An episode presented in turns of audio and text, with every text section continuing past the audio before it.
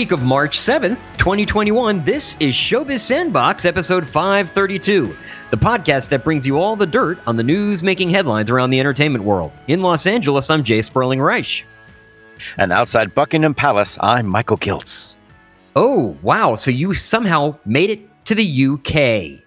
If we want ratings, we want to deal with the royals. We're going to have a member of the royal family on our show next week. Make sure you tune in. It's going to okay. be the 15th royal to the left who was maybe doesn't even have a title. I don't know anything about eh. the royals really, other than they, they had some interview last night. That's what I remember. Mm, very good. That's right. Oprah interviewed Meghan and Harry. 17 million people watched in the United States. It will air tonight, Monday, the day we're recording, on ITV in the UK, and it's going to play all over the world. People will know what's going to be said, but they're going to watch anyway. Big, big ratings. Now, I saw uh, a bunch of stuff on Twitter about, uh, and it was with pictures of the queen, and she looked like she was sitting at a computer on a Zoom call. That she like went live yeah. to try and combat some of the. Th- I was like, no, no, no. True, it, or it is was, that Twitter? No, it was. It, no, no, no. It was the day of the Commonwealth, an anniversary. They celebrate the Commonwealth. Countries like Australia and Canada are part of the Commonwealth. And so they had a naturally uh, uh, already prearranged ceremony taking place that day. It had nothing to do with trying to counter the interview. Ah, okay. No, it's just normal, normal things going on at the palace. But 17 million people tuned in. In contrast, I wish we'd known this last week when we talked about the Golden Globes. Wow viewership fell to an all-time low in the key demo. Seven million viewers tuned in. Uh, they did worse in 2008. That was the year where basically, because of a writer's strike, they held a press conference. so yeah. that did draw recent viewers. But in recent years, that is the worst that they've done in a long time. Why? Because no NFL. The NFL was not leading into the Golden Globes, and that huge audience was clearly very important. So I don't think this has anything to do with who they nominated or the group or its tarnished image or anything like that. NBC is paying $60 million a year or about this year, $9 per viewer. wow. that's what they that's what they paid this year. But next year I am sure they will be back on top with that NFL lead in. We'll find out that, that this was really just a, a, a one-off bit of confusion, just like the writer's strike year. It's not any reflection of the Globes. People did not say, I'm not tuning in because they're paying their members money to watch movies. that that didn't happen.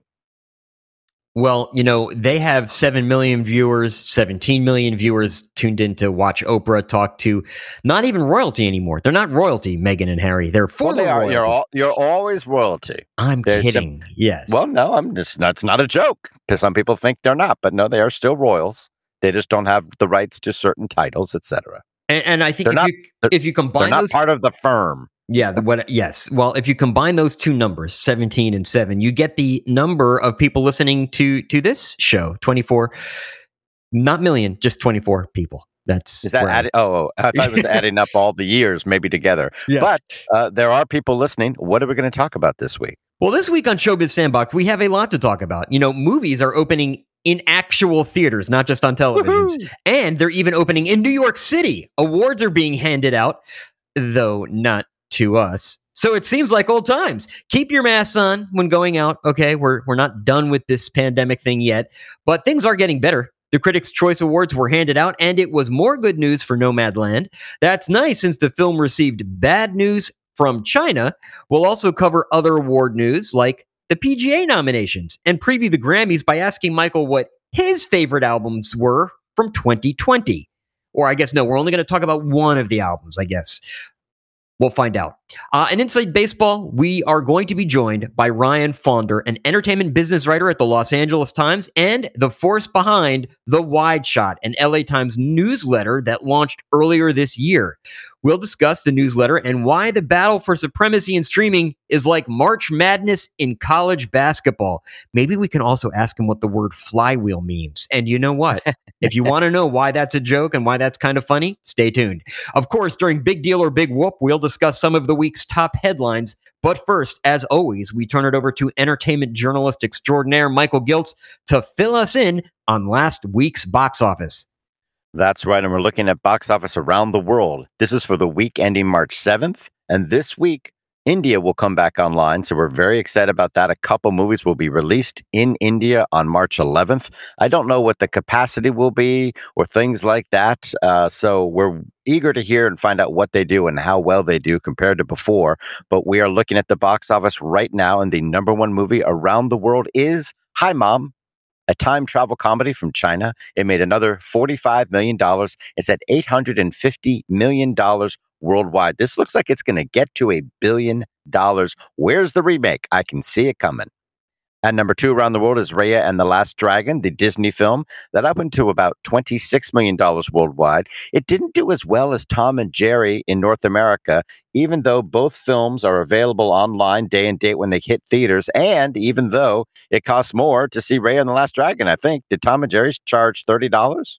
I don't think so. Uh, no. And okay, so since we're talking about Raya and the Last Dragon, and you're mentioning the fact that it was available on Disney Plus, if you paid an extra $30, so you not only had to be a subscriber to Disney Plus, you also had to pay $30 to see it. So they call it a premium offering. Uh, however, here in the US, uh, Cinemark, uh, Cineplex in Canada, Cinepolis, uh, which is a big player in, and and then uh, and and who's a big player in Latin America? Well, Cinepolis uh, Cinepolis, right? And Harkins, right? They did not show Raya. Why? Because Disney played tough. Yeah, Disney said, you know, not only are we going to open it day and date, but you know those terms that we had before the pandemic?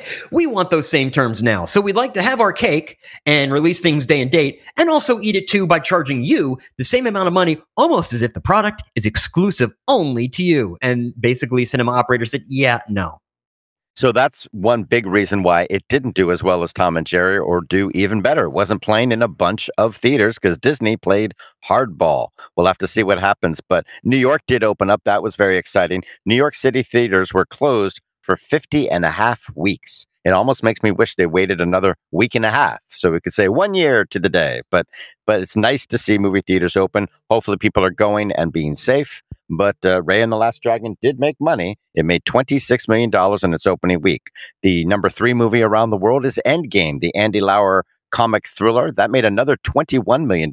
That did get good reviews. That's what we heard. And it seems to be picking up at the box office. The word of mouth is good. That's about to pass $100 million. Then below that is Tom and Jerry, the flick we talked about. That made $18 million this week. It's approaching $60 million worldwide. Back to China, where Detective Chinatown 3, uh, that's set in Tokyo's Chinatown, by the way, that made another $17 million. That's at $737 million worldwide. So Hi Mom has really lapped that movie, but they're both big successes. Then there's also A Writer's Odyssey and action fantasy. We don't know the budget, but it made $12 million this week and it's at $160 million. We figure it's probably profitable, but we don't know. If you know the budget, tell us. Yes, you can write to us, dirt at showbizsandbox.com. That's D I R T at showbizsandbox.com. You can also call and leave us a voicemail. The number to call is 888 567 SAND. That's 888 567 7263. We're also on Twitter, where our handle is at Showbiz Sandbox, and we're on Facebook. You can like our Facebook page, facebook.com slash showbiz sandbox. Now, we actually have a somebody who who wrote to us on on uh, on Twitter. Should I mention that Nicholas Hudson Ellis wrote to us, or do you want to hear what he had to say? Uh, if it's timely with box office, of course. Uh, well, it's more timely with maybe streaming. I don't know because it's about Apple and kill fees. Well, let's save it towards the end when we get okay. to uh, the, the letter section. I don't want to confuse box office too much any more than we have, but I look forward to hearing what he has to say. We're back at the box office charts and we're looking at another new movie. It's Chaos Walking, a sci fi flick starring Tom Holland, based on the first in a trilogy of novels by Patrick Ness, a really good young adult writer. It made $6 million worldwide. This is another movie like Raya, where you shouldn't draw too many conclusions about people wanting to go back to the movies and why this movie didn't open great. It got terrible reviews. It sat on the shelf long before COVID. They did reshoots. They clearly did not figure it out. This is probably a movie that would have played to empty seats no matter when it was released. So don't draw too much from that. But we can look at some other movies that have been successes. New Gods, Nezha Reborn, the animated film in China, that hit $71 million this week with another $5 million in the kitty. And then we have four movies that all grossed about $2 million worldwide. The Croods, A New Age, and Boonie Bears, The Wildlife, both animated films geared towards families. And then The Yin Yang Master, which you can soon watch on Netflix if not already, and The Little Things, the Denzel Washington flick. So, worldwide box office is happening. Movies are making money. And when they're not, there's often reasons beyond the fact that people are wary about going back to the cinema. But that is the big issue. It's been very hard for movie theaters, and we can see that because Alamo Drafthouse declared bankruptcy. This really seems to be just a financial choice to do some reorganization. New well, it also helps. It, it, also helps them get out of some leases that you know were right, probably long term. Yeah, Right. New owners are taking over. It's a legal step to improve their financial footing. They're going to be shutting down some underperforming locations. They have about 40 in all, and founder Tim League will remain involved. As will so their new that, CEO. Mm-hmm. Is that concerning? Is that you're like, no, you saw this coming? Uh, I I saw this coming if this continued. It did continue, so therefore I saw it coming. Uh, Tim right. League was on the CJ Cinema Summit uh, a while back, and he said point blank, if we cannot open soon, we will be ha- we'll have to file for bankruptcy. There's nothing we'll be able to do. And and sure enough, that was uh, you know three months ago, and at least three months ago. It was last year, for Pete's sake. So yeah, there's no doubt in my mind that the reason they had to file was to get creditors off their back, uh, to get out of some leases that they didn't want to pay for, and they will be back. And the mm-hmm. model is not broken. It's the fact that they have been forced to shut down. That's what's what's causing this. Well, I'll tell you what I didn't see coming. AMC's had a really tough year. They've repeatedly teetered on the edge of bankruptcy. And yet, CEO Adam Aron saw his compensation nearly double to $21 million in a year where most of their employees were out of work. Profits fell. They barely escaped bankruptcy multiple times. And yet, his compensation didn't remain the same. It doubled practically to $21 million because, well, of course. I mean, there's just yeah. I mean, it just, just looks no way. It looks no, really bad. It's not looking bad. It's a badly run company with a bad board of directors that isn't doing its job. It's absurd. It's not like oh bad PR. It's criminal. It's it's embarrassing, and they should be ashamed of themselves. Who well, should you know, be happy? I, mm-hmm. I got a uh, you know, I get these, you know, because it's celluloid junkie, I get the press releases that they uh, send out, that AMC sends out. And I got one on Sunday. And a lot of these press releases are SEC filings. And you have to mm-hmm. like click 12 times to get to the filing. And it was a filing for the bonuses that some of the, you know, upper management got. And there was like a $3.7 million bonus for Adam Aron And I thought, well, he, you know, a bonus, okay, he did, you know, he ran the company into debt, but a lot of that wasn't necessarily his fault. Uh, but he also did save it from filing for bankruptcy. So maybe a bonus is one way to to remunerate that. But I did not know that his pay doubled to twenty one million. doubled. Right. Like 10 million wouldn't have been enough in yeah. a year where most of their employees were out of work.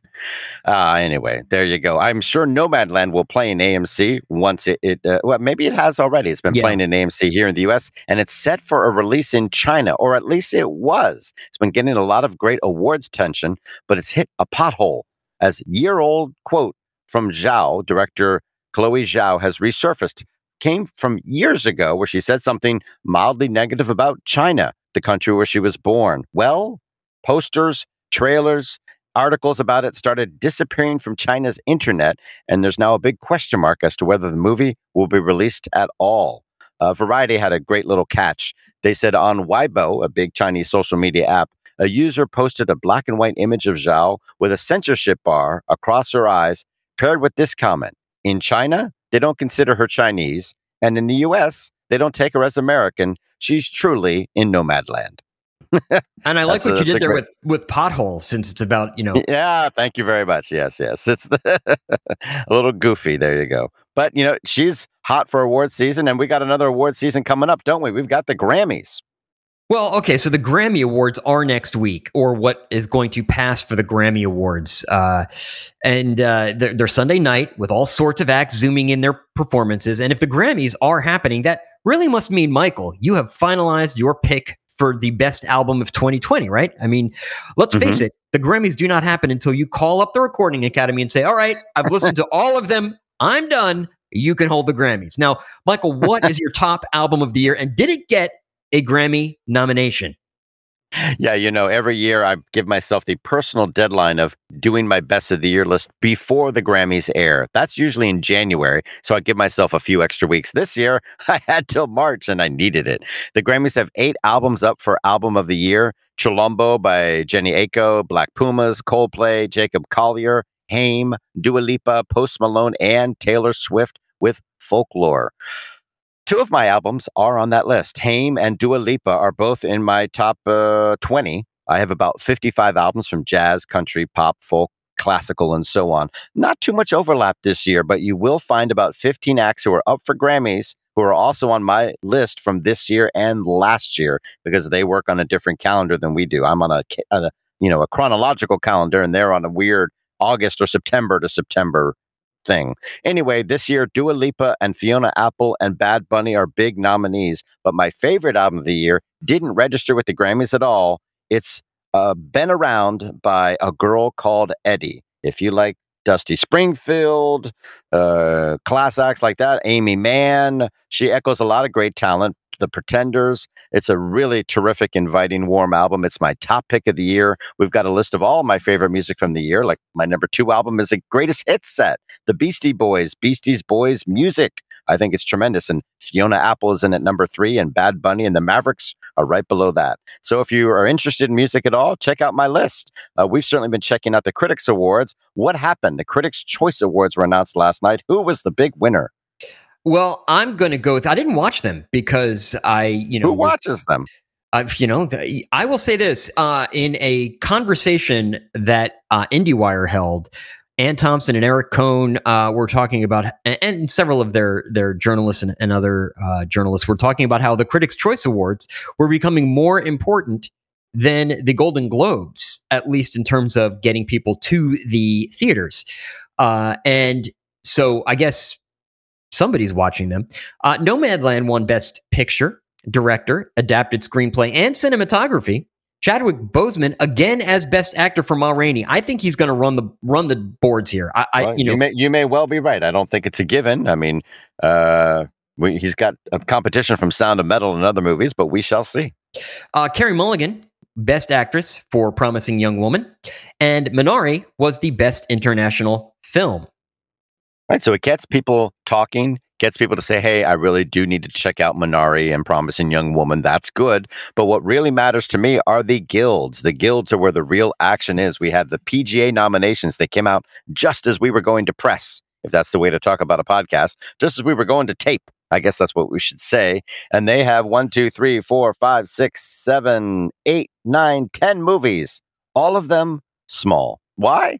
Because there were no big blockbusters basically released in 2020, were they? I mean, they could have honored Tenet, but they didn't. What movies did they honor? Well, this year, uh, and I guess is this in some alphabetical order? Maybe. Uh, Borat's subsequent movie yep, film. Yep, yep. Judas and the Black Messiah, Ma Rainey's Black Bottom, Mank, Minari, Nomadland. Ding, ding, ding, ding, ding. Yeah, that's going to win. uh, One Night in Miami, Promising Young Woman, Sound of Metal, and finally, The Trial of the Chicago Seven. Well, I'll tell you this if you are going to make a best of the year list, if you are voting in the Oscars, those are 10 films you need to watch, no doubt about it. There are others. There are great documentaries, which I don't think they typically honor in their best uh, uh, films of the year production, but they should. But there are a lot of great documentaries this year, but those are certainly the movies that are in play. The Annie Awards also honored movies. They honor animation in film, TV, commercials. Uh, they basically have more than 30 categories, including student films, which is great. They also have their best uh, feature uh, categories are broken down from big budget and small budget. So they have a separate category for small budget animated films like Wolf Walkers and so on. But just as I said for the other guilds, they should not have a special category for all these different genres.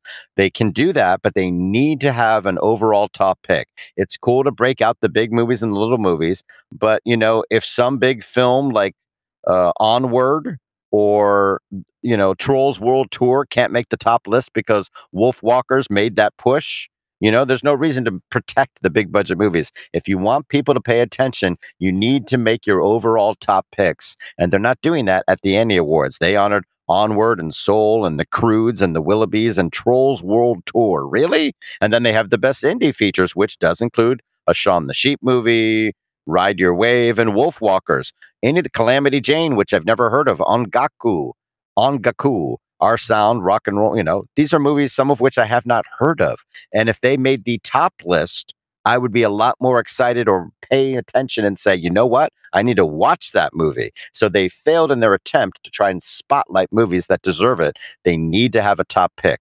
The same is true for Where's the next one? The Saturn Awards. They have 22 categories like Best Comic to Feature, Best Sci Fi, Best Fantasy, Best Horror. Great. But they need a top overall pick. Maybe the closest to that is their Best Director nominations. If you go with the auteur theory, they do have seven nominees in that category. And they're honoring movies that aren't even really sci fi or movies you'd think about, like Once Upon a Time in Hollywood but there is Tenet and The Invisible Man and Star Wars The Rise of Skywalker and Mulan, Doctor Sleep, The Old Guard. You can see what movies matter to them, but I really do think they should be making a top pick. They're not doing it, and I think it's a big deal because they're missing out on a chance to influence people. Yeah, I mean, I would agree with you on the best of show for the Annie Awards because, and you know, I, I really can't speak to to sci-fi. I don't know how you would do that, but uh, and you probably well, they, have, ca- they have categories. They just have categories like best comic to movie feature, best sci-fi feature, best fantasy, best horror, and they have five movies or so. They just do a best in show, like you say. Well, and for instance, you know, the Annie Awards, Best Feature. Okay. Well, you've got Trolls World, World Tour on that list. A name and that's that the is, best big budget feature, really. Right. That's and the, and yeah. yet you also have Wolf Walkers on the indie feature list. But you know what? If you were to put in uh, Wolfwalkers up against Trolls World, World Tour, who do you think would win that race? It would be Wolfwalkers. Exactly. So, yeah, I in, in that regard, I do think it's a big deal that they don't have one giant category or one best of show category that says, okay, all of those categories aside, here's here's who we uh here's who we pick as as the best of the year. Well. I see what you're doing here. You're saying it's time for Big Deal or Big Whoop, our weekly segment where we discuss the top headlines in entertainment and tell you whether they're really important or just overhyped nonsense. Sperling, what is our first story? Well, you know, I was actually uh, kind of segueing us into Big Deal or Big Whoop, and our first story is about Toronto, which has a new multi-purpose arena set to open in 2025. We should be out of COVID by then. Again, right? You know, I'm kidding. Of course, everybody knows we'll be in the next pandemic by 2025. Anywho, uh, it's a new venue designed to showcase concerts and sports and will optimally seat around 7,000. Wait, what? To 7,000 people? Yeah, one would think it would be bigger than that. Two sports teams will share the space, and both are owned by the venue's owner. One is the Toronto Ultra of the Call of Duty League, and the other is the Toronto Defiant of the Overwatch League. Somebody has been playing too many video games lately, Michael. Uh, that's right. These are esport teams, and thousands of fans will pay good money to watch their favorites compete against the best in the world on numerous video displays capturing all the action. No word of fans will all be seated on couches or how much whether you get free Doritos when you come in or a free energy drink. I don't know. Big deal or big whoop. I think it's a big deal. So, this venue will have concerts and other events, but it was built to house esports teams. Now, we've had esports sell out Madison Square Garden and other huge arenas in the US and around the world. To my knowledge, this is the first one built in North America, if not the entire Americas, that is devoted simply to esports, to housing two big teams. That's kind of mind blowing to me. That's how far esports have come. They are building, you know, we have basketball arenas, we have hockey arenas, we have football and baseball. Now we have esports arenas. And you know what? They didn't get a lot of public funding to do it either. Take that, Yankees. So that's very fascinating to me. That's a big sign of how far they have come. But you know what's going to happen is uh, Sony will come out with its next PlayStation. They'll have to knock it down and start all over again. okay, That's now the good. payments. Yeah, yeah. Finally, finally, one joke. if I was a part of any writers' room, they that this moment they- will live in they give them a raise. yeah, exactly. To you know, from from intern to actually maybe we'll think about paying you. Uh, okay, so the payment service Square is snapping up Jay Z's artist-owned streaming service Tidal. Remember Tidal? So Mhm. I guess it's not so artist owned anymore. I don't know. I, I guess, or maybe they own the other half. I don't know. Tidal faces increased competition as Amazon, soon Spotify, and others also offer premium sound quality at a lower price than its $20 cost. Also, the service claims a paltry 3 million users, but media reports suggest that 3 million you know user number is inflated and the company Tidal has never reached even 1 million users on the plus side artist royalties were at one point claimed to be three times more than they get from spotify and a lot more than they get from youtube. Jay-z is the face of the company and will be taking a seat on the board of square if the deal goes through. Big deal or big whoop Well, it seems like a big whoop to me. The artists who own pieces of of Tidal will have stock in the newer companies, so this will carry over. That's where their ownership continues. Square founder Jack Dorsey of Twitter fame, that's where he made his billion, said he wants to help artists make more money off their music. Uh, they're going to have direct to fan payments or direct to artist payments facilitated by Square. I think the idea is you have that direct connection, and then when you want to buy a T-shirt or tickets or whatever, you're going to do it through Tidal you know, Right. through that fan connection. Uh, Music Business Worldwide, which is great, says, Hey, Jack Dorsey, if you want to help artists make more money off their music, how about paying royalties for all the music playing on Twitter? how about that? yeah I just and- I can't imagine why they would buy it. It doesn't seem like you would need to buy Tidal in order to offer that service. I don't get the play. Maybe they'll be able to leverage it and make it popular the way it never has been. It's likely they don't even have a million users, so it seems like a bad move to me. But I guess they got the money to play with. Now, five years ago, the BBC made BBC Three, its third channel, a strictly digital channel. It wasn't included over the air. And while most people don't make the distinction between, say, Netflix and maybe NBC, it does actually matter. Since that demotion, BBC Three has turned out hits like Normal People, Killing Eve, and Fleabag. In other words, some of the most popular programming the BBC has ever offered. So now the BBC is telling everyone, did we say digital? Uh, we mean we are delighted, another day word, to make BBC Three a broadcast channel again starting January of 2022. Big deal or big whoop? I think it's a big whoop. I think Mm, the important thing is that the budget is doubling in the next two years. They are targeting 16 to 34 year olds. That's much younger than the BBC generally trends. They're going to be broadcasting from 7 p.m. to 4 a.m., just like they did before they were yanked off the air. But they've been digital, they've been succeeding. And I just don't think it's important to have a terrestrial channel anymore. Netflix is doing just fine. BBC Three was doing just fine. I suppose it's a, a pat on the back, but is it really necessary? I couldn't figure out how this would benefit BBC Three or what difference this would make. Uh, and I still don't know. So, as far as I can tell, this is really a big whoop and just some sort of symbolic gesture to show, yeah, yeah, they're doing really well. This next story was pretty much the toast of the town last week. All anybody could tweet about and talk about Oh and God. rhyme about. And we decided we're not going to write this in a rhyming couplet. Oh, I, I wanted to. I was going to do my answer in a rhyming couplet, but I won't. Okay, well, you know, if you love Dr. Seuss's Cat in the Hat, never fear, the best-selling picture book will always be available for purchase. However, if you are interested in some more obscure titles like If I Ran the Zoo or Scrambled Egg Supper or Super, super, I think. Maybe it's Super? super. I think it's super. Ah, okay. I'll look it up while you talk. Well, to, another title would be To Think That I Saw It on Mulberry Street. Well, you may have to comb some used bookstores. The estate of Dr. Seuss decided to pull six titles out of circulation because they contain imagery and text that is offensive to minorities and simply hasn't stood the test of time. They'd rather not tarnish the name of Seuss by insisting on keeping books available for purchase that might well upset the kids who read them. What kids? Well, maybe the Asian kids who might be upset to hear themselves referred to as slanty eyed, coming from Why, countries. why are you speaking with that voice? you know, the, like the like the uh, like the you know the uh, Grinch who stole Christmas, uh, coming from countries no one can spell. By the way, that was that was one of the uh, the the phrases, or depicted as carrying around a white man brandishing a gun like coolies serving their master. Fox News was outraged, but will Michael think is this a big deal or a big whoop? Well, I think it's a big whoop. We've known for many years that uh, Dr. Seuss had some problematic imagery. He felt bad and apologized for some of the jingoistic propaganda he did during World War II, where there was hugely racist imagery of Japanese, uh, who were our enemies at the time at war. One can understand that context. But in children's books, the idea that people are outraged, do you really want to hand a six year old kid to think that I saw it on Mulberry Street when what you might see is a, a white man using a whip on a person of color? Do you really think, oh, that'll be fine?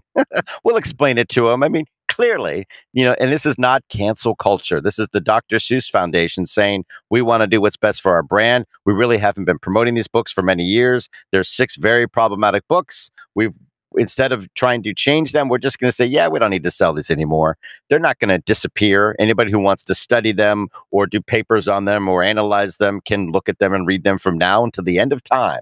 But they're not going to be profiting off them because Dr. Seuss is generally progressive and kind, and those don't really trend with that image, do they? So it doesn't help them as a business. And they've made a business decision on their own to pull back stuff that looked outdated decades ago, long overdue.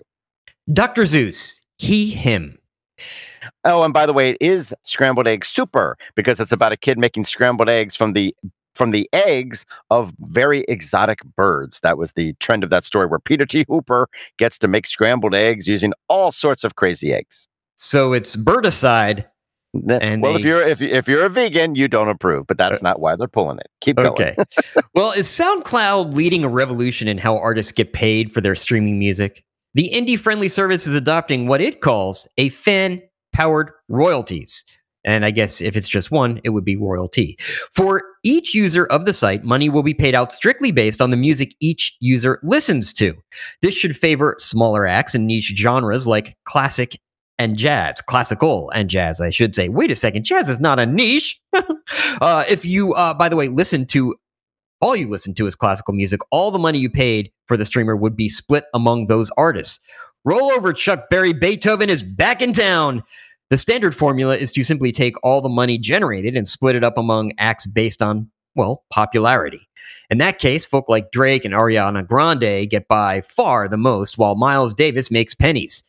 SoundCloud is gambling this stance will be good for business and bring more indie acts to its site. But is this a big deal or a big whoop? It's a very big deal. People have been talking about this for a while. There's an argument that it's extremely complicated to put into practice, and there's reasons why SoundCloud can do it better than, say, Spotify. It would be very complicated. Others say it won't make that big a difference for indie acts, but that doesn't seem to be quite true. If you go on to Spotify and listen to a girl called Eddy's Been Around all month long and listen to nothing else, in theory, all the money you spent for your for your streaming service that month would go to a girl called Eddy. Uh, so that's kind of cool. The people you listen to get the money you spend. It won't change people's lives, but it will increase in very small niche acts based on the people that listen to them. They'll start to get a little bit more, and those pennies and dollars really add up when you're talking about people, you know, struggling to get by. So I think it's very interesting. We'll have to see how it pans out and we'll have to see what other people are doing. Lots of changes in the music biz. For example, Billboard, they are now incorporating official music video streams on Facebook into its formula for the charts. So when I get a notice from Bad Bunny, as I do on Facebook, saying he's got a new video, and I click on it and watch it right there, as I've done, that play will contribute to that song's popularity on the airplay charts. So you know, you want to grab information where you can, and Billboard is doing that. You got to change with the times. Well, Michael, that wraps up Big Deal or Big Whoop for this week and moves us along into Inside Baseball. Inside Baseball is where we analyze some of the headlines that have the entertainment industry buzzing. We'll explain what they mean for the business and, more importantly, how they affect you. And here is how this will affect you this week. This story means you will have at least one more email in your inbox each week because we are going to be joined by Ryan Faughnder, who is an entertainment business reporter with the Los Angeles Times. He's uh, part of the company town team. And every Tuesday, he delivers one of the newspaper's most popular email newsletters, The Wide Shot, which covers the business of Hollywood. Each week, he dives into a major Hollywood story in depth and then provides highlights of other key news, as well as a calendar of upcoming events and more. Recent topics include Hollywood's love of SPACs, and if you don't know what an SPAC is, my goodness, what are you even doing on planet Earth? A gentle mocking of the corporate buzzword flywheel, which I still think is hilarious, and a lock, a, a mm-hmm. lock, a look at the major issues facing the industry in 2021. Ryan, thank you for joining us. Thanks for having me. I'm glad you found the uh, flywheel riff uh, entertaining, at least. Well, okay, it, that you know that that flywheel thing. I guess it was. Uh, uh I don't know who originally said it, but I do remember the four-hour Disney uh, event back in December, where the new yeah. head of like basically he's the guy that decides do you go to streaming? Do you go to television? Do you go to th- movie theaters? And he used that word flywheel probably 20 times. And I honestly felt like it was a, a, drinking game where you had to take a drink every time he said an, a Harvard MBA word. If he said that, then I thought, wait, this is the person that's going to decide like where art goes. We may be in trouble well, we're still, you know, we're still working from home, so we could do that drinking game if we want. That's true. You know? We couldn't but do I it. Have to file stories later somehow. Yeah, I better hold off since I'm in my car. Yeah. but so Ryan, you've been doing the the newsletter, the Wide Shot, since January. How do you measure success? And I guess more importantly, how do your bosses measure success? Of course, the number of signups, but like do they measure how many people open it? How many links are clicked on? What are the metrics do you use? How granular are they getting so far? Yeah, it's all that, and um, it's it's you know how many people get it. Obviously, it's how many people open it. You know, measured by percentage, and then like click through rates also. But you know, I think mine's a little less. Um, dependent on the click throughs than other newsletters because we're really trying to make this kind of a standalone thing that um, accentuates our coverage that brings people something that they wouldn't get by just you know reading the newspaper or reading the website. So this is like our you know go direct to consumer kind of strategy. It's, it's sort of a think piece. It's it's not so much about here's a it's not a summary of all the stuff going on last week. It's not right. linking to a bunch of other stories uh, though there is some curation there. It's really about we have something to say we want you to pay attention here it is. How do you decide what makes sense in the newspaper versus the newsletter? And you're probably still figuring it out of course. Oh yeah exactly. I mean it's like trying to figure it out week to week. You know we have stuff that we're you know i have stuff that i'm thinking about constantly that's a little bit more evergreen that doesn't necessarily um, doesn't necessarily make sense for your typical newspaper story, but it would make sense for like you know a column or something like that. So this is kind of a this is kind of a digestible version of that that just kind of shows up in your inbox. So like I I tend to think of things like thematically, like if something that we're writing about makes us think of something bigger that's going on trend wise, then you know we'll we'll we'll focus in on on something like that and try to take it a little bit further and farther afield than we we would in just like a 700 word uh, article. And, and, it's more than just a think piece, I should say. Uh, so it's yes, it's it. There is some opinion there, but you had uh, quotes from Richard Gelfond, for instance, in your last uh, your last newsletter, which I guess he was in Puerto Rico on vacation. I wanted to say, hey, right. you know, I guess you're having a different pandemic from everyone else on Earth. but but uh, yeah. there is some kind of investigations going on there. But you don't need to be a subscriber to the newspaper to actually get the newsletter. It is my that's my understanding. Although I am a subscriber to the newspaper, so I wouldn't know. That's right, and everyone should be a subscriber to the newspaper. Uh, that is like the number one priority, of course. But yeah, I mean, do it while all, you do it while you free. still can. do subscribe while you still can. I, I feel like newsletters are well, the new podcast. It's the hip. Yeah, exactly. They're the hip, cool way to reach out and build an audience. Did you pitch it to them? Did they pitch it to you? You know what? Uh, how did it come about? Yeah, this was something that the company's been thinking about for a long time launching, but it didn't really get started until you know I, I pitched it in the middle of last year, um, and then it just kind of took off basically. And we were off to the races and it launched like you said in in early january. And you know we were we were kind of just going. It's definitely been working a different muscle for for me as a reporter and and writer but it's been super super fun. Now did it take a full half year to get it going and the technology behind it to get going? Or was it like yeah thanks we'll take that under advisement and then they told you in december yeah that's cool we're going to do it. It's going to be start next month. Good luck. It was like anything when you pitch something, right? Like you don't hear anything for a minute and then suddenly it's all right, we're doing this. Let's go. Well, I have one big suggestion. Uh, that is that at the top where it says the wide shot, it should say the wide shot by Ryan Faughnder. Your name is not on there too too easily, too often to find. You have to really look for it sometimes, and it should be right at the top there, baby. Make sure you say, "Hey, you know what? People keep asking me who writes this," and say, "Work some way and get your name in there once or twice. Brand it like Tyler Perry." But anyway, so so, so, although yeah, it, exactly. It, it, it is in the most important spot. It's in, it's in the uh, from column. You know, like when Yeah, you're looking, it you're is- sorting your email. It says Ryan Faughnder, the wide shot. Yeah, but when you're looking This at the actual true. newsletter or Yeah. you forward it to someone else, they don't always see that. So, you know, you want it on the newsletter itself, I think. But, you know, you you know, you've got you give us a tease because we are recording on Monday. Your new newsletter will be out Tuesday and that will come out before our podcast hits the air. So, what's the big topic this week? Yeah, we're writing about uh, you know Disney's annual, annual shareholder meeting um, is is Tuesday, which is you know a pretty. It's usually a pretty quirky event where you know they have shareholders come up and ask the Disney executives questions, and you know some like sometimes you have kids basically asking for tours of the Pixar uh, workshop, and you have kids asking know, Bob Chapek, Chapek what advice they'd give a future Disney CEO. Um, but this is unusual because this basically comes almost a year after Disney parks were shut down and the company was just like totally walloped by the pandemic. So you know, I'm, I'm I, it kind of made me wonder like what would sort of like the WandaVision esque uh, alternate reality be for Disney if they hadn't been completely shut down. You know, you've got executives by the pool toasting, you know, in black and white, uh, toasting billion dollar grosses for Black Widow.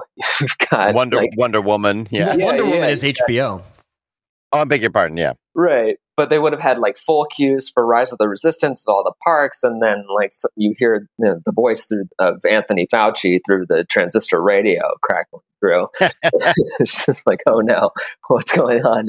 Um, so yeah, it's it's we're we're kind of riffing on that a bit, just how much things have changed for for Disney, um, and how differently it's viewing the the, the movie going business right now. I don't know if you guys saw what Chapek was saying at uh, the Morgan Stanley conference last week, Yeah. but uh, it's pretty interesting. Like, why, why suddenly do you not want that eleven billion dollars that you made? You know the you know eleven movies that made a billion dollars. Why do you think that's over with, Bob? I don't quite get that. They're in such a tough spot, and he actually acknowledged this in his quotes, where they say they don't want to cut the legs off of theatrical, but they are in this kind of weird position where they have to, you know, redirect the content uh, machine towards streaming, but they also, you know, are making or in normal times would be making huge amounts of profits from theatrical. I don't see any downside to having a movie be a 800 1 billion dollar grossing worldwide smash hit and then coming to Disney Plus. I don't think anyone would say, "Ah,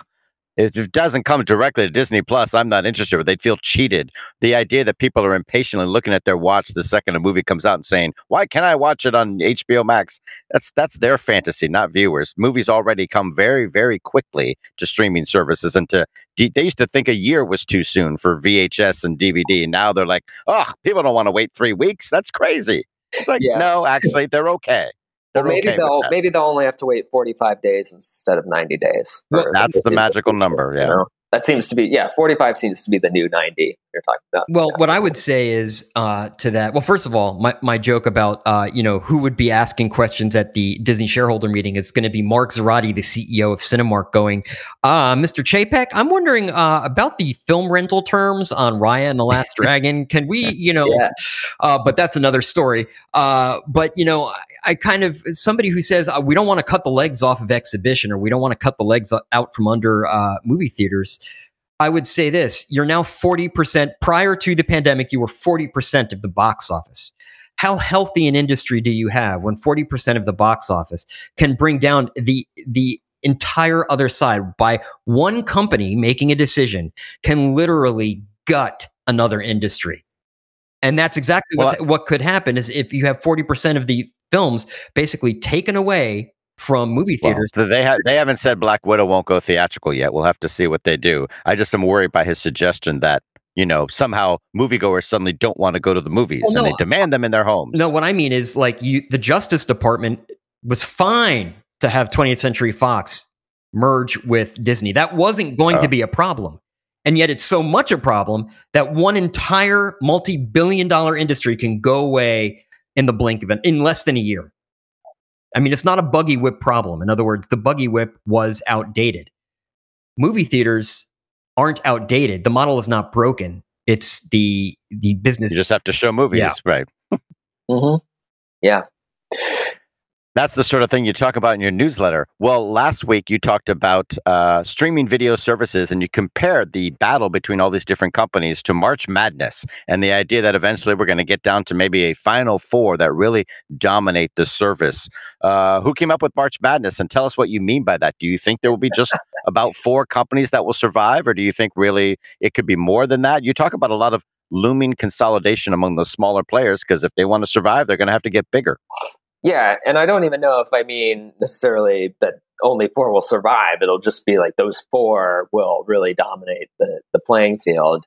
You know, you've got Disney Plus and um, and the the big one, Netflix. You know, that small company that seem like they're pretty much a lock for for for uh, making the grade. But then it's like those last two or three, you know, slots at the at the at the final round seem like they're pretty much up for grabs still, and we don't really know how it's going to play out. So I just thought that would be a fun way to talk about the um, the, the streaming competition because it's not really like it's the the streaming wars analogy is really dramatic, but it doesn't really work for me. Like it doesn't quite uh, capture um, what exactly we're expected to see play out. There doesn't have to be a winner and a loser. Mhm. Both Netflix and Disney Plus and HBO Max and probably Paramount Plus are going to flourish. You know, they're going to be fine. Uh, whether smaller players can survive is a certain a question. I guess if you're looking at consolidation, you might say, well, Mubi and Criterion are these two little art house. firms. They need to get together because they can't both survive. They're not going to both get people to shell out five or ten dollars a month. Maybe you think Yeah. BritBox and Acorn serve the same audience, and they need to combine because they can't both get people. When I did a list of the top, you know, streaming stuff, you know, HBO Max, Netflix, Paramount, Peacock, Disney, Hulu, BritBox, Acorn, uh, Discovery, you're looking at about seventy-five dollars.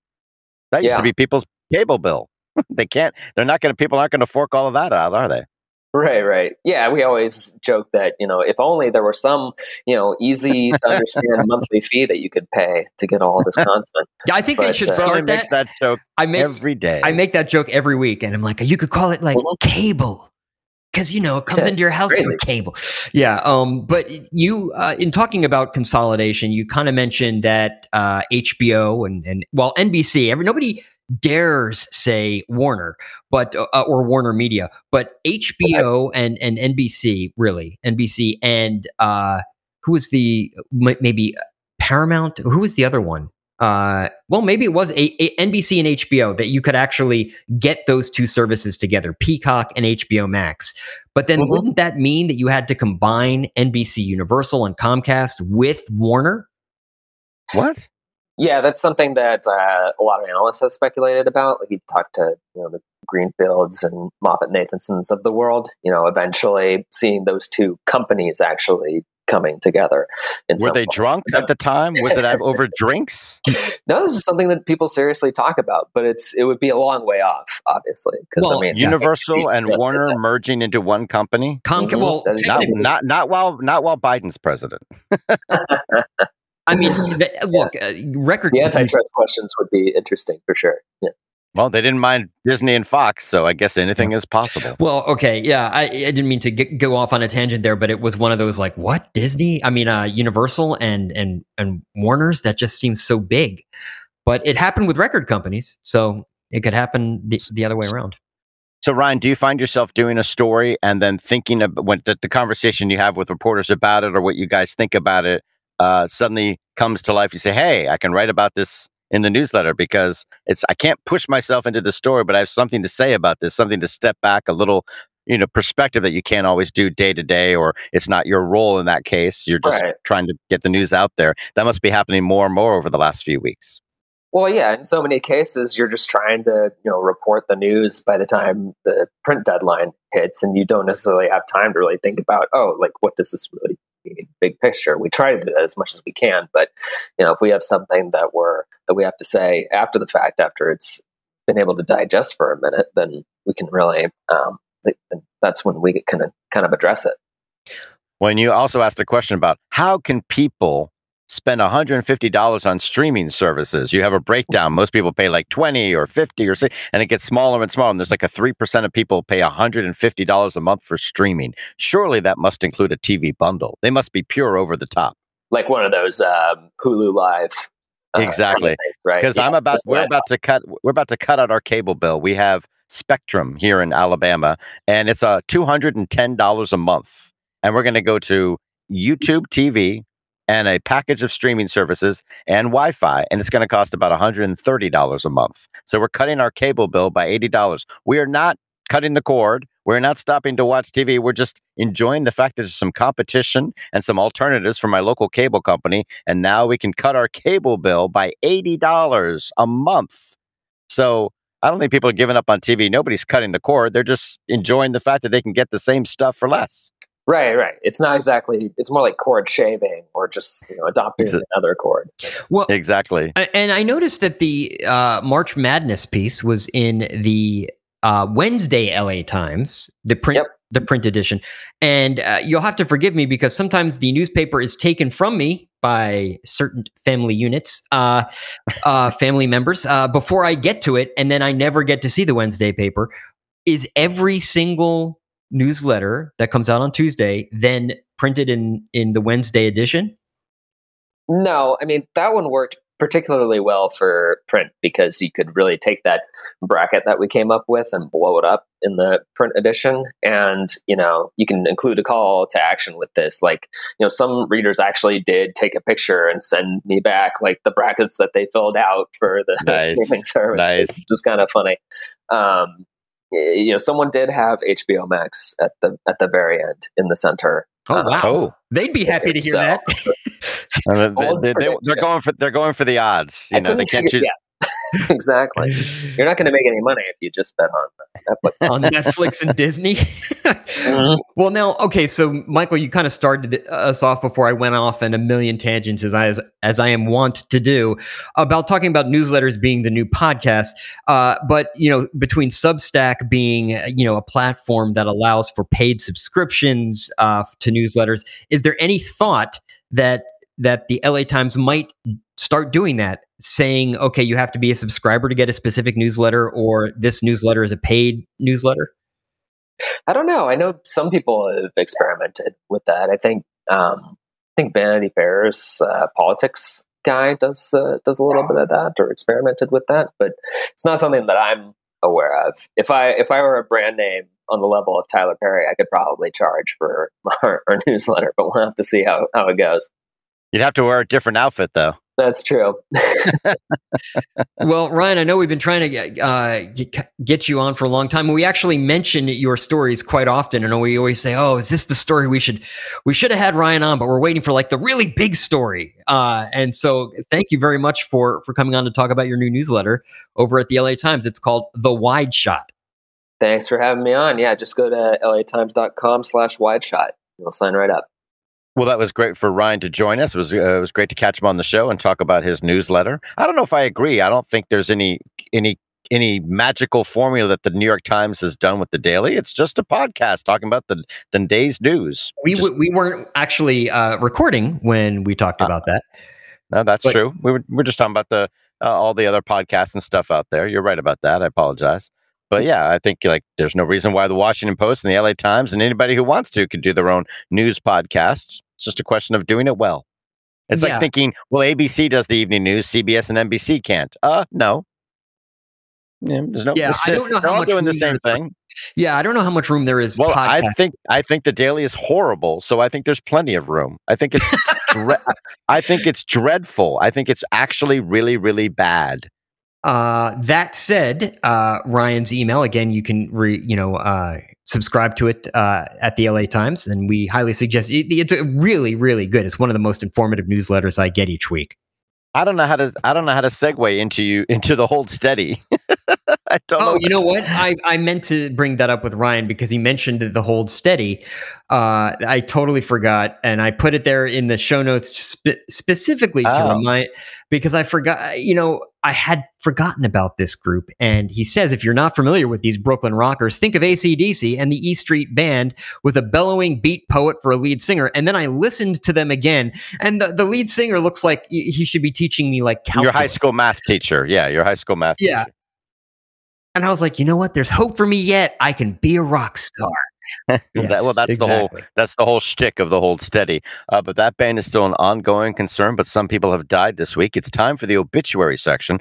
Uh, they're all sad, of course, but especially sad when something like this happens. The Nomadland sound mixer Michael Wolf Snyder died at the age of 35. He worked on Nomadland. He's an award-winning sound mixer, and he's done great work for a number of people. But his most notable collaborations were with director Chloe Zhao, for whom he worked on The Rider and Nomadland. And you saw very sweet tributes pour in from the people he worked with, uh, like Frances McDormand and many other people. Zhao told an interesting story. She said Michael suggested they keep recording the room tone for longer than necessary. When you do a scene and you're about to record, you always begin with capturing the room tone so you have the warmth and the ambience of the room before you launch into action and do the dialogue and stuff. And he said, Hey, let's do it for a little bit longer than we need to. It sort of created a moment of calm and contemplation when most of the time when you're running around on the set, you got your heads cut off like a chicken, you know, everybody's ah, and you do a scene and you move on to the next. And they they created this moment of everybody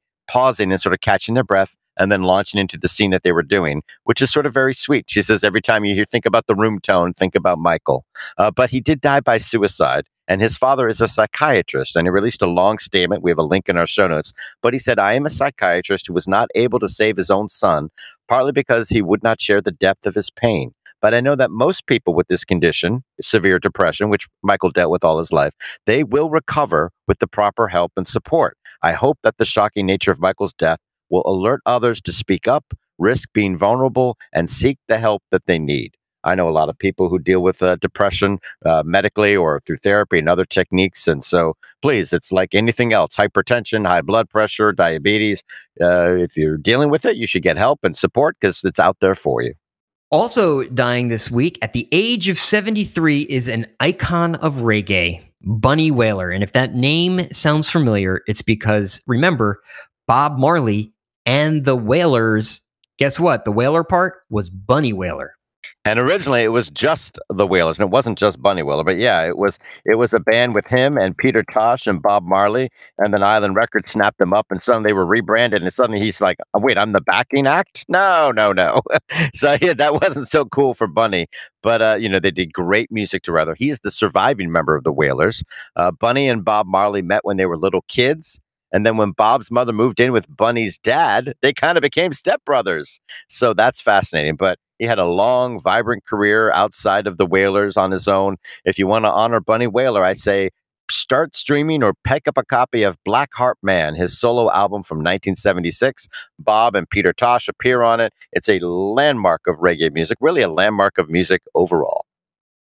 Well, and I guess you have uh, somebody named Michael Stanley dying at the age of 72. He is uh, a Cleveland icon. So a lot of icons dying this week. Well, yeah, when, if we're talking about him, usually. So if you're like us, the name rocker Michael Stanley uh, didn't register. He was barely a one hit wonder. He began as a folkie, he embraced arena rock, and scored a minor top 40 hit way back in 1983 with He Can't Love You.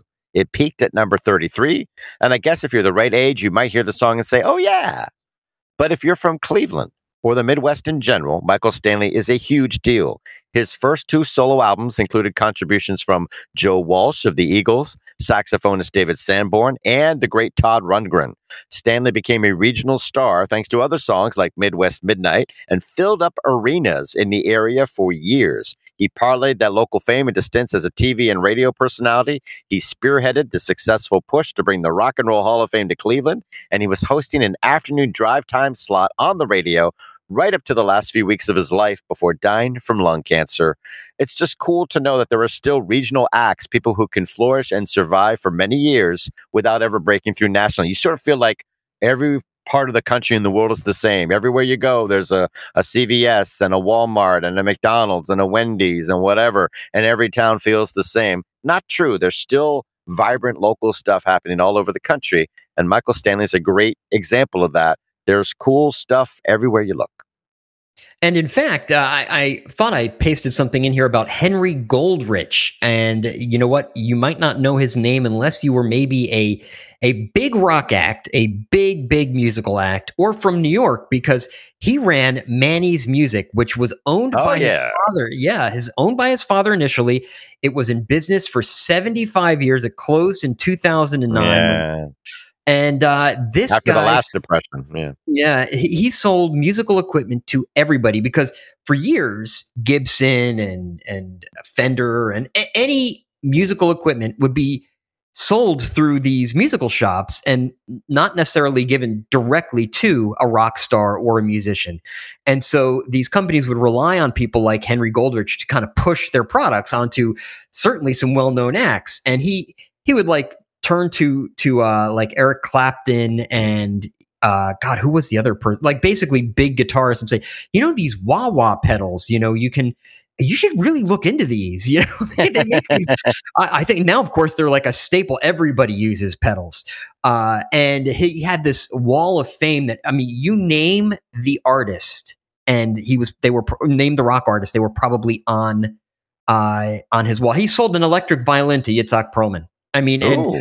he was kind of known as this kind of ornery guy who, you know, one day in 1985, it was a particularly busy day, and David Bowie and Mick Jagger came in together to get some stuff, and it was causing such a commotion. He was like, "I'm losing sales. Get these people out of here. Get these, get these." You know, he was cutting. He was nice. He sold them some stuff, but he would tell Bob Dylan, "Oh yeah, take that guitar. Look, go in the back and play around with it. Come on, I don't have time for this." Uh, and you know, Ella He was a Fitzgerald character. He was a yeah, character. Ella Fitzgerald would babysit for him. So you know, West 48th Street, the was uh, where the music store was. It, it was a, uh, and he died uh, in his 80s uh, in February. I think it was 88.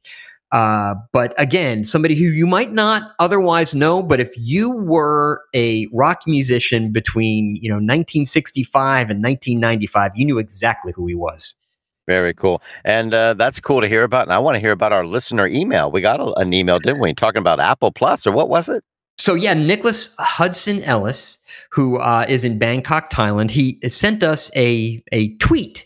Uh, I say that as if I don't really know what a tweet is, but he he kind of reached out to us on Twitter and he said, "Thanks for talking about kill fees on the past episode.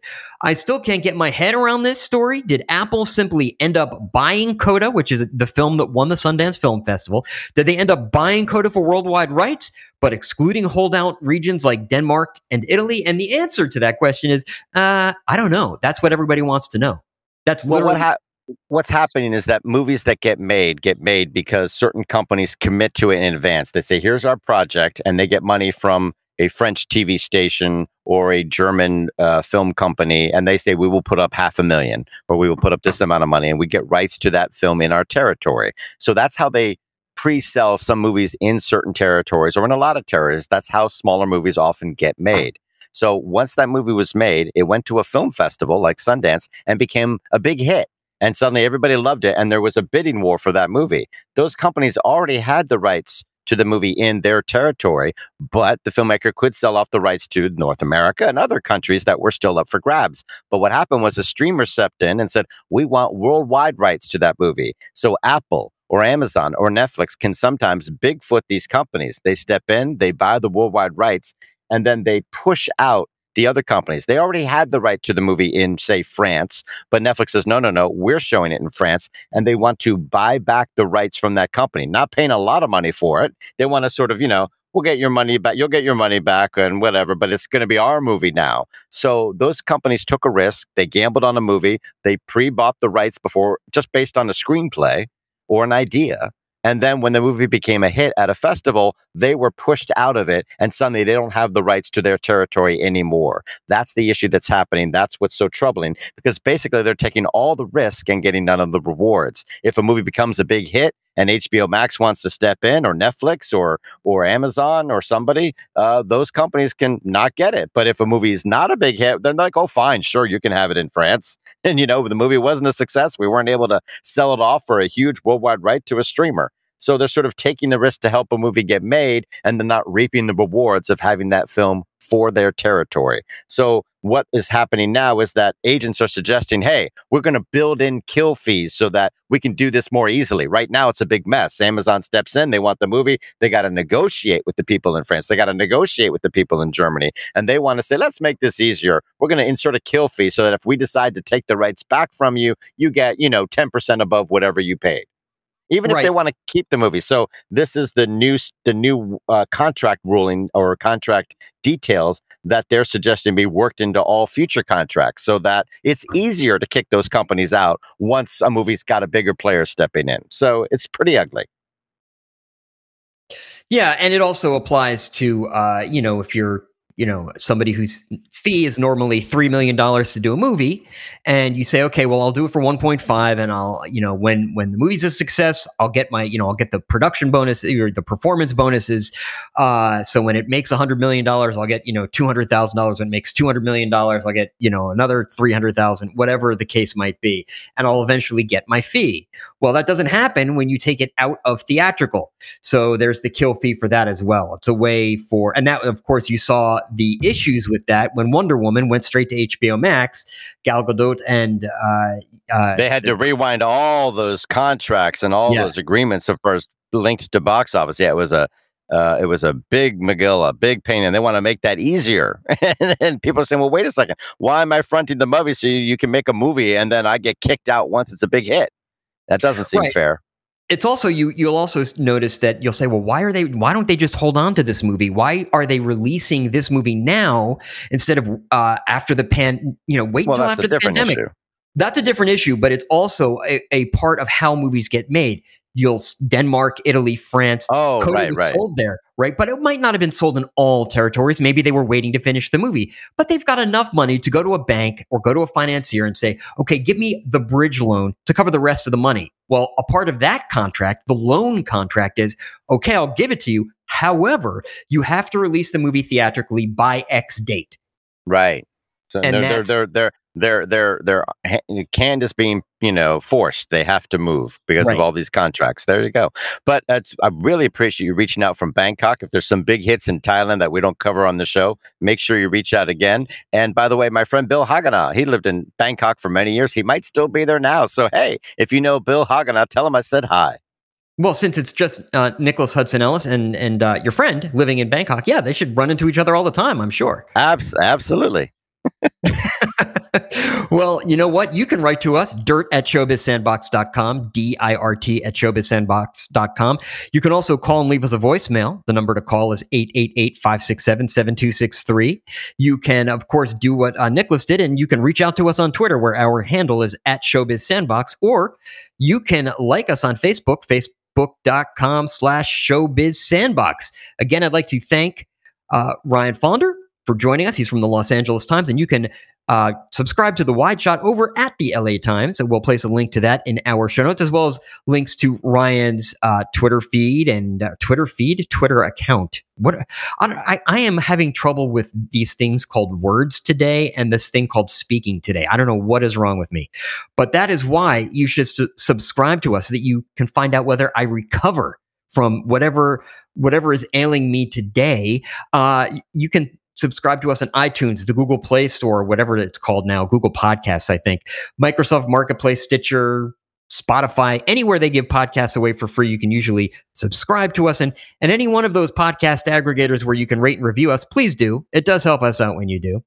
Uh, all of that information, as well as links to all of the stories we've discussed on today's episode, can be found on our website, showbizsandbox.com. That's also where you'll find uh, all of those links to subscribe to us, ways to subscribe to Ryan's uh, newsletter. You see what I mean? See what I'm talking about? Keep going. Keep going. Well, anyway, the music that you hear at the beginning and end of each show is by the popular indie rock group MGMT. They can be found on their own website, who is mgmt.com. Michael Giltz has a website. It's where you can find his best of the year list, his music list. Uh, but every week he has a new and exciting website. What is it this week, Michael? Well, it's not a girl called Eddy.com because I just looked that up and that ain't it. it's something Japanese. but it, I think it should be my website this week is Ryan Faughnder's, thewideshot.com. That's what it should be called. Oh, you know what? You will be sued in five. No, four- no, he should do, he should rename his newsletter Ryan Faughnder's The Wide Shot. That's that's the way to go. By the way, Well- thanks for listening to Michael Giltz's Showbiz Sandbox. well, you know what? If you can't uh, find any of uh, Michael's coverage of the entertainment industry on any one of those uh, websites that he just mentioned, why not try michaelgiltz.com? Some of my work can be found on celluloidjunkie.com. Until week next, play nice.